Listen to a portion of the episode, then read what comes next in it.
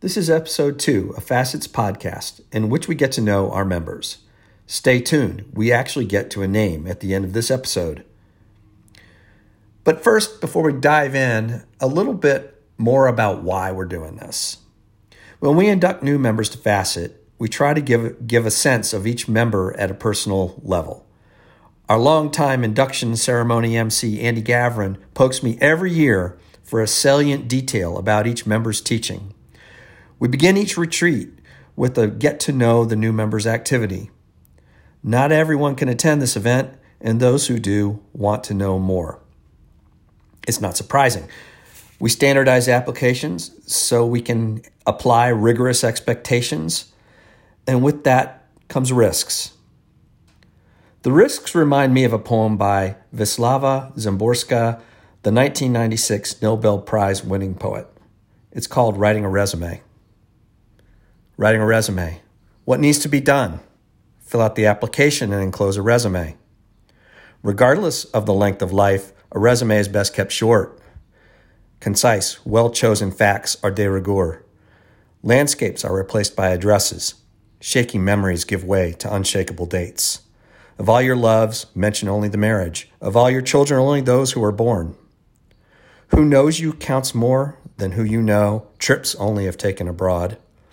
Memberships in what, but without why, honors, but not how they were earned. Write as if you'd never talked to yourself and always kept yourself at arm's length. Pass over in silence your dogs, cats, birds, dusty keepsakes, friends, and dreams. Price, not worth. And title, not what's inside. His shoe size, not where he's off to, that one you pass yourself off as. In addition, a photograph with one ear showing what matters is its shape, not what it hears. What is there to hear anyway? The clatter of paper shredders. All this to expound on what this series is about an attempt to not pass over in silence our dusty keepsakes, friends, and dreams. In this episode, Katie and I converse with Sridhar Ramachandran, professor of informatics at IU Southeast, a member of the Facet class of 2019. He's currently co associate director at IUS and a winner of a Facet Innovate Award in 2018. Sridhar learned at a young age that teaching creates powerful connections when he tutored some bullies who came to respect him. Sridhar, Katie, and I talk about the why, how, and what of the power of teaching to create bridges. And we name our series.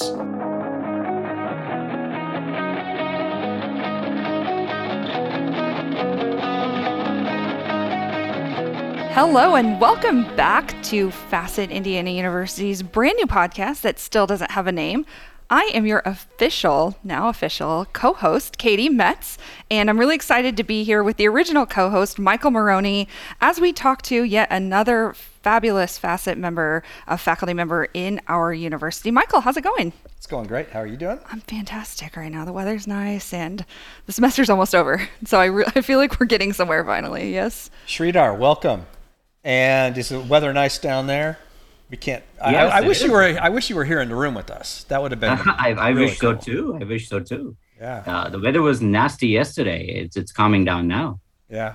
Well, so um, Sridhar, full full name Sridhar Ramachandran, and Facet class of 2019, informatics professor. Yes, indeed. Yes, indeed. And um, I always I always love to think to talk with uh, informatics folks because I think that uh, so much of the the future of where we're going in, in society is informatics, data analytics, and the way we're managing uh, managing the amount of information that's just flooding us these days. And so you are now onboarding the leaders of the future. Ah, right? Is that what, is that is that that's one way of thinking about it? So I it is it, it sure is yeah it sure is one of one of the jobs that uh, uh, is out there is is called a futurist job that that um, companies are hiring for, and most informaticians uh, get hired in that place. Uh, since we are uh, so interdisciplinary and moving towards transdisciplinary, uh, we kind of connect together several disciplines in finding solutions for open problems that affect humanity. So uh, I'm not bragging here, but I think informatics is more grounded uh, to the the social issues of the uh, of the world, and uh, we we make those those connections, and we are the liaisons who kind of connect uh, the technologies, not just the technologies. So that's kind of the biggest misinterpretation about informaticians is we sometimes provide solutions that uh, dwell in other realms. Uh, like uh, one of the solutions uh, I remember providing to a company that was looking for better ways of communication uh, was a simple rearrangement of their meeting room furniture. So we we kind of integrate and bring in psychology, sociology, art, uh, you know, different sciences. and one of the things I love about about what you're describing is. Uh-huh. Um, how that allows you to create connections to a lot of different kinds of students with a lot of different kinds Absolutely. of interests. That's and, what keeps me alive and keeps me active. Yes. Yeah, and so so um, I was actually looking at your dossier, your facet dossier, and one of the things that jumped out at me was in your teaching philosophy. You had this phrase, "the learning leader." Yes. And uh, you connected it kind of to the fact that you're able to make connections with all these different kinds of students. I wonder if you could tell me a little bit about what that means to you, the learning leader. Yes, absolutely. So uh, uh, one of the most important things I learned when I was when I started teaching is uh, how little I knew. So uh, I knew that this learning process is continuous. It's it's we are in a continuum. We are learning. We are learning from our students. We are learning from our colleagues we are learning from every new change that that's happening. And we as as professors as uh, leading our class have to lead but lead as learners. So uh, the, the phrase uh, you know, learning leader uh, applies to being a co-participant. So uh, from a stage sage in a stage we kind of become co-participants in the in the learning process. But then our role changes to leading the learning process because what we bring into the classroom is uh, the ways to learn. And that's what we are trying to teach our students. And that's what education is all about. Is about not just simply giving you uh, information but teaching you how to search and how to identify the right kind of information. So the learning leader kind of comes in from taking the lead in the learning process and helping the students uh, with your understanding and your experience that's really really interesting and I, I feel like i already want to apply that sort of philosophy to my own teaching. So one thing you talked about in your intro was this idea of, of your discipline being innovative but also grounding and i'm curious you know that we always know how awesome our own disciplines are but how do you get that buy-in from your students about that about that same philosophy that this is innovative but also a connector? What do you do to make that impactful for your own students Excellent. So one of the, the so the, the informatics curriculum itself is designed with that in mind. So one of the first things we do in our introductory course is uh, we introduce students to different ways of thinking, and then we start to open up problems uh, in different fields. So one of the one of the things I do in my class is ask about, uh, say, policing, about what and how can we help uh, police officers uh, be safe in their in their workspace and the first thing that jumps out from students is uh, is usually giving them better armor, more technology, uh, finding information about crime rates, having more patrol. But then slowly the discussion. So we use a lot of discussion in our courses because that's where we can uh, transfer our understanding over to the students. And then they start to see the overlap between uh, psychology, social processes, uh, from the social sciences. They start to look at education, they start to look at literacy, what exactly literacy means. Uh, they kind of kind of understand about uh, the philosophical aspects of how ethics comes in. So uh, how how will a police officer be able to decide as to what to do? So we kind of, uh, in order to ground it to reality, we take the students from their discipline back into informatics. So we kind of drag them out of their comfort zone, put them into a social situation, and then ask them to start deliberating about possible solutions. So uh, I'm, I'm kind of curious. Um, you were an Innovate Award finalist a few years ago. Yes, indeed. Yes. And you did, had this, it was about Google Maps for student engagement. Is that kind of one of the ways that you yes, do indeed. what you're talking so, about? So Can you tell us about that? Yes, yes. So uh, a very common question students have when they start with informatics or any discipline is because of the the current state of affairs is what job will I get? Now, I can I can be the sage on the stage and show them all the kind of different jobs or what I what I, what I decided was to help them identify and find out where their seniors are working, where they're interning, and what they're doing. So I, we transformed that exercise of uh, the question they had about what kind of job students can get into uh, an exploratory journey of giving them the names of our graduates from the last several years, asking them to do a, a social search. So, which kind of introduced them to finding and searching, say, Twitter, uh, LinkedIn, uh, Facebook. So we were sneaking in these skills of how to how to do network search, but we were also giving them a target in doing that. And then they had to at the end take ownership for uh, who they found. And then uh, so so each student was given a couple of uh, uh, seniors who graduated to search for and find their journey. And then how did they navigate their their workforce through whatever digital signatures they have left. So we were also teaching them about digital signatures, about the email trails, the you know the information trails. And in this whole process, we also wanted them to connect with the juniors. So we made them make this Google map, which was clickable, where each uh, individual uh, student or the graduate's information was their their connection, uh, links to their LinkedIn, links to their Facebook and Twitter was provided.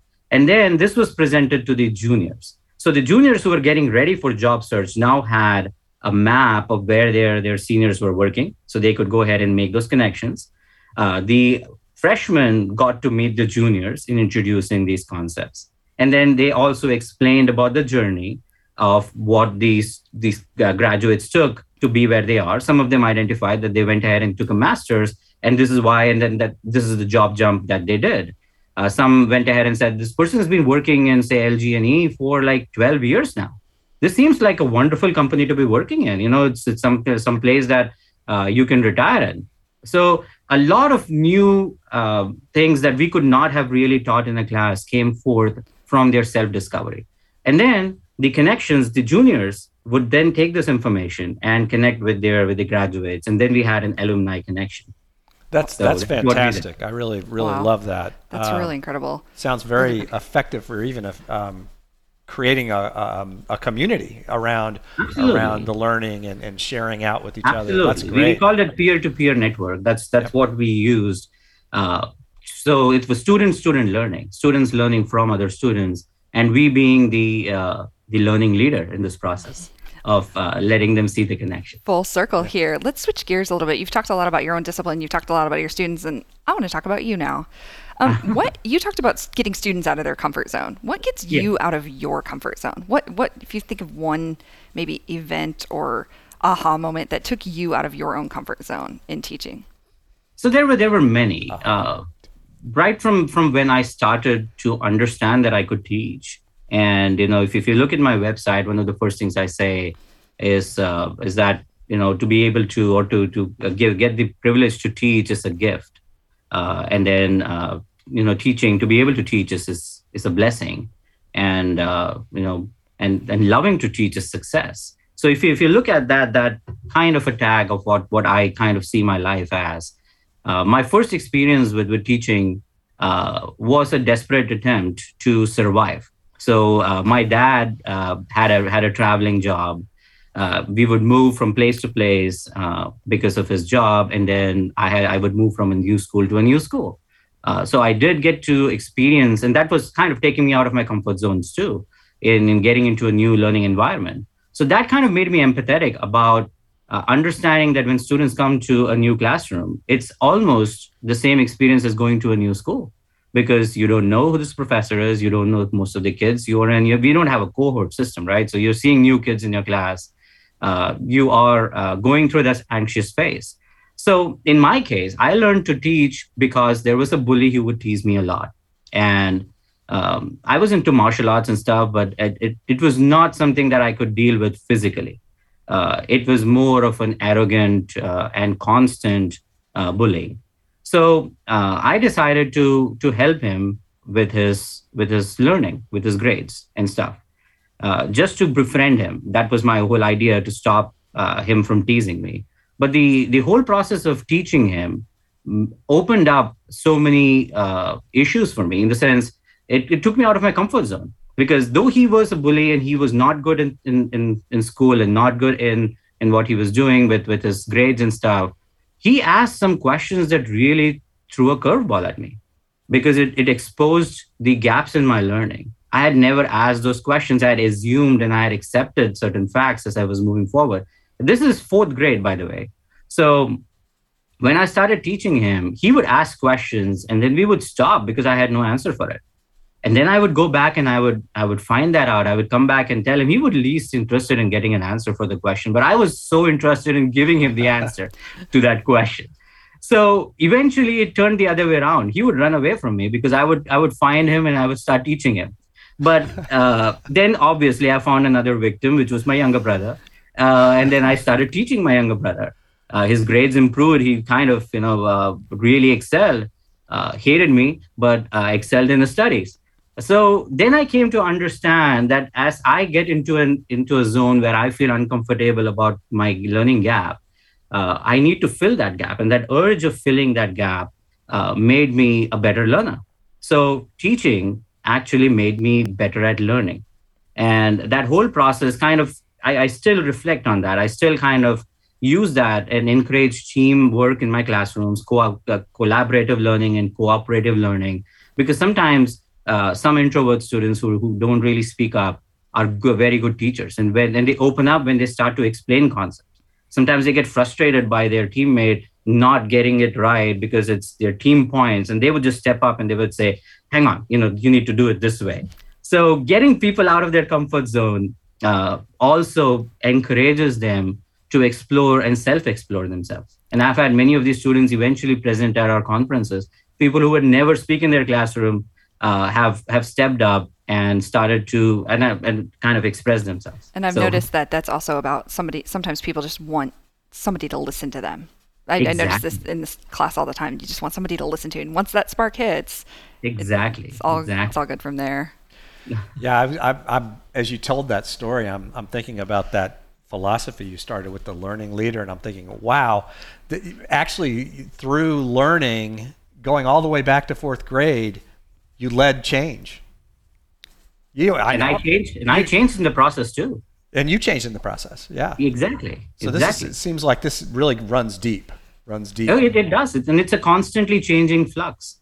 I'm still changing, even with this talk that we're having, because you're making me reflect and reflects. In fact, it's more reflection uh, that that that happens when you because we, we are so busy with the things we do, we don't sit back and think how we got to where we are and this gives us that opportunity you know and in, our journeys there are those people who stand out as champions as the people who really helped us uh, grow yes. do you have people like that or a particular several. person you think of several several yeah. one of the first i remember uh, well I, I remember several but one of the the first that that really stood out was an electronics faculty member i had in high school so um, the he was an excellent an excellent expert in electronics. He knew every question, answer to every question I had.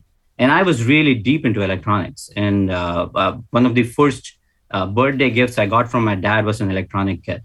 Uh, so uh, where when kids got other playful stuff, I got an electronic kit because my dad was an engineer. Um, and then I started to play around with it, uh, did some disasters around the house, shocked my mom at 4 a.m. in the morning because I was trying to build a burglar alarm. Uh, I did not consider that 240 volts was too much. I should have used a battery instead of using an uh, AC current. But anyways, it, it's all life lessons. She survived. She's still alive. Uh, well, she's not. She, she you know, she, she, she, she survived you, that. You should, you should, send her this podcast because that was a nice shout out for for mom. But she's still alive. yeah, especially that part. so, so one of the first things I noticed about him is he was very good at one-to-one uh, uh, interactions but when he would come to teach he would stare right across the room into the the abysses or i would say you know into the into the vacuum um, and I, I, I, I, sitting there i thought uh, that it's probably nervousness. It's it's a gift to be able to teach. And when I could do that, I could stand and I could teach and I could look people in the eye.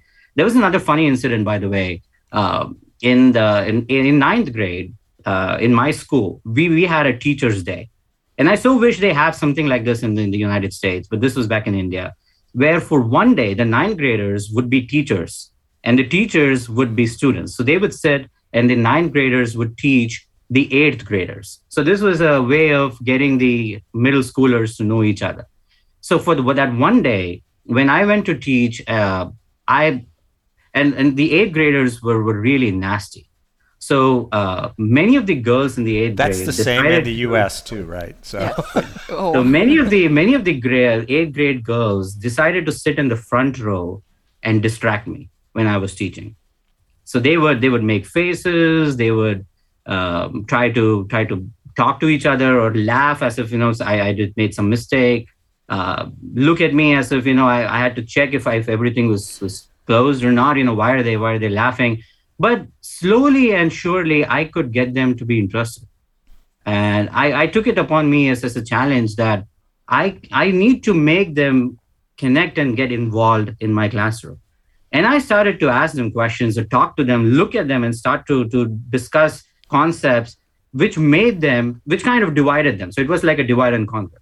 So I, I chose a few, the most nasty ones, and started looking at them and started to ask them, you know, do you understand this? This is exactly what I'm doing. You know, uh, do you have another alternate suggestion? And then the, the, the group got dispersed. And then eventually everyone started to listen. And then I, when I reflected back and then, then I started to look at what this electronics sir did. So this was in the past. And in the future, when I saw him not getting that that comfort level in teaching i realized that i have a gift and i need to kind of really explore this gift that i can teach and i know these distractions happen all the time uh, and I, I'm, I'm one of those faculty members who does not really get frustrated when students pull out their phone uh, and, and talk because I, I take it upon me that my lecture is not interesting enough, probably, or it's something very important that they need to look at and they're human and things happen. Yeah. That's, so, a, that's um, a very important part of being self-aware. Exactly, yeah, exactly, and having to do it on the spot. So, um, it sounds like you reflect a lot on your teaching practices, just how things are going. But I'm curious, especially given the last couple of years that we've had in the cl- academia has been rough, right? Um, yeah. Have you ever had a time where you're just upset or mad about how things are going in the class? Like this just isn't working, um, mid semester maybe, or just just at a given time. And if that's a thing for you, how do you how do you change? What do you do? Surprisingly, surprisingly, uh, the answer is no. I've not been frustrated. In a sense, uh, I've been in touch with the changes and I understand the changes. And many of the times, the reason for the frustration is not understanding the the change. You know, I was frustrated once when I went to Meijers and I saw the prices were really high. Now that was something that inflation took me by surprise. You know, I wasn't ready for that. But the changes in the classroom, uh, I, I, understand they're not gradual. They happen suddenly. A new generation comes in. Uh, my teaching experience has been I, I, taught at Wright State before as a teaching assistant, and I had uh, uniformed officers in my classroom, uh, very disciplined. And then when I came to Indiana, I had the exact opposite people just walking up, eating, you know, uh, uh, doing their own stuff. But then eventually, I did realize that as a teacher, you have to transfer your excitement over to the students. And if they are not excited, you're not, your excitement is, this is a gap that you need to fill. There's something that you're, that you're not able to transfer that excitement over. So, um, talking about what probably worries me, I wouldn't say frustrates me or angers me, but what worries me in the middle of the semester off late, and I actually wrote a paper about it along with a colleague of mine, uh, Dr. Wyandotte, and uh, it's published with our uh, Facet Journal of Scholarship of Teaching and Learning uh, about uh, how we kind of club together D, Ws, and Fs. Um, what we wrote is that W should be treated separately because withdrawal can either be a wisdom or it could be a waste. And many times we consider it as a waste. We, we try to prevent a student from withdrawing uh, without understanding the reasons behind it. Some students withdraw out of wisdom.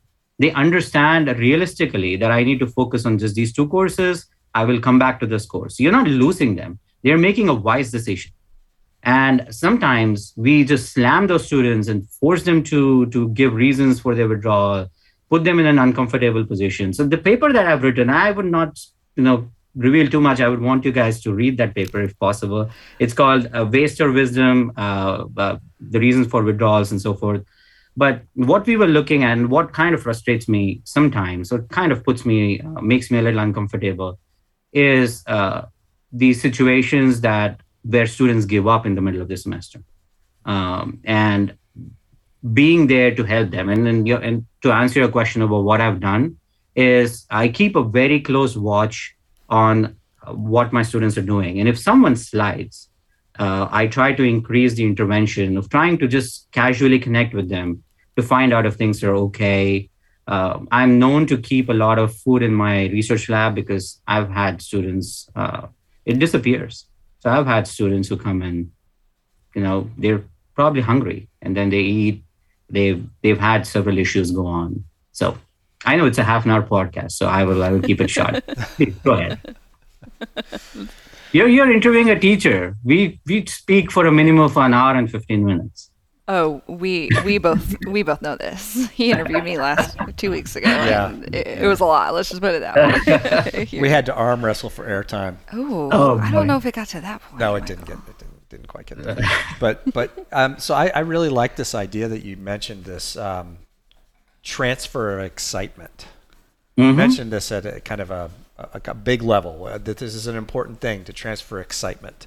Yes. And how do you see yourself doing that? um, other than like maintaining a positive attitude? I mean, what are some specific things you do to, to, to transfer excitement? First is be genuine. Thank you. So, uh, yes, being genuine kind of really um, uh, is important because your students see the genuinity in, in your excitement and why a certain thing excites you. Um, another important thing is to also uh, be, you know, share stories with them you know, my students know a lot about me. They know about Smiley. Uh, if you're wondering what Smiley is, Smiley is my car. Uh, they know about about different things that we connect with and why and how things work to be able to get the students to see through your eyes through your lens uh, many a times gets them either to understand that this is something they like or to genuinely decide that this is not a field they want to be in uh, and that's important too. So, one of the most important things for me is I don't want a student to be uncomfortable learning something that they're not comfortable learning. And uh, knowing exactly, having answers to all of that at the, the, the freshman level is important.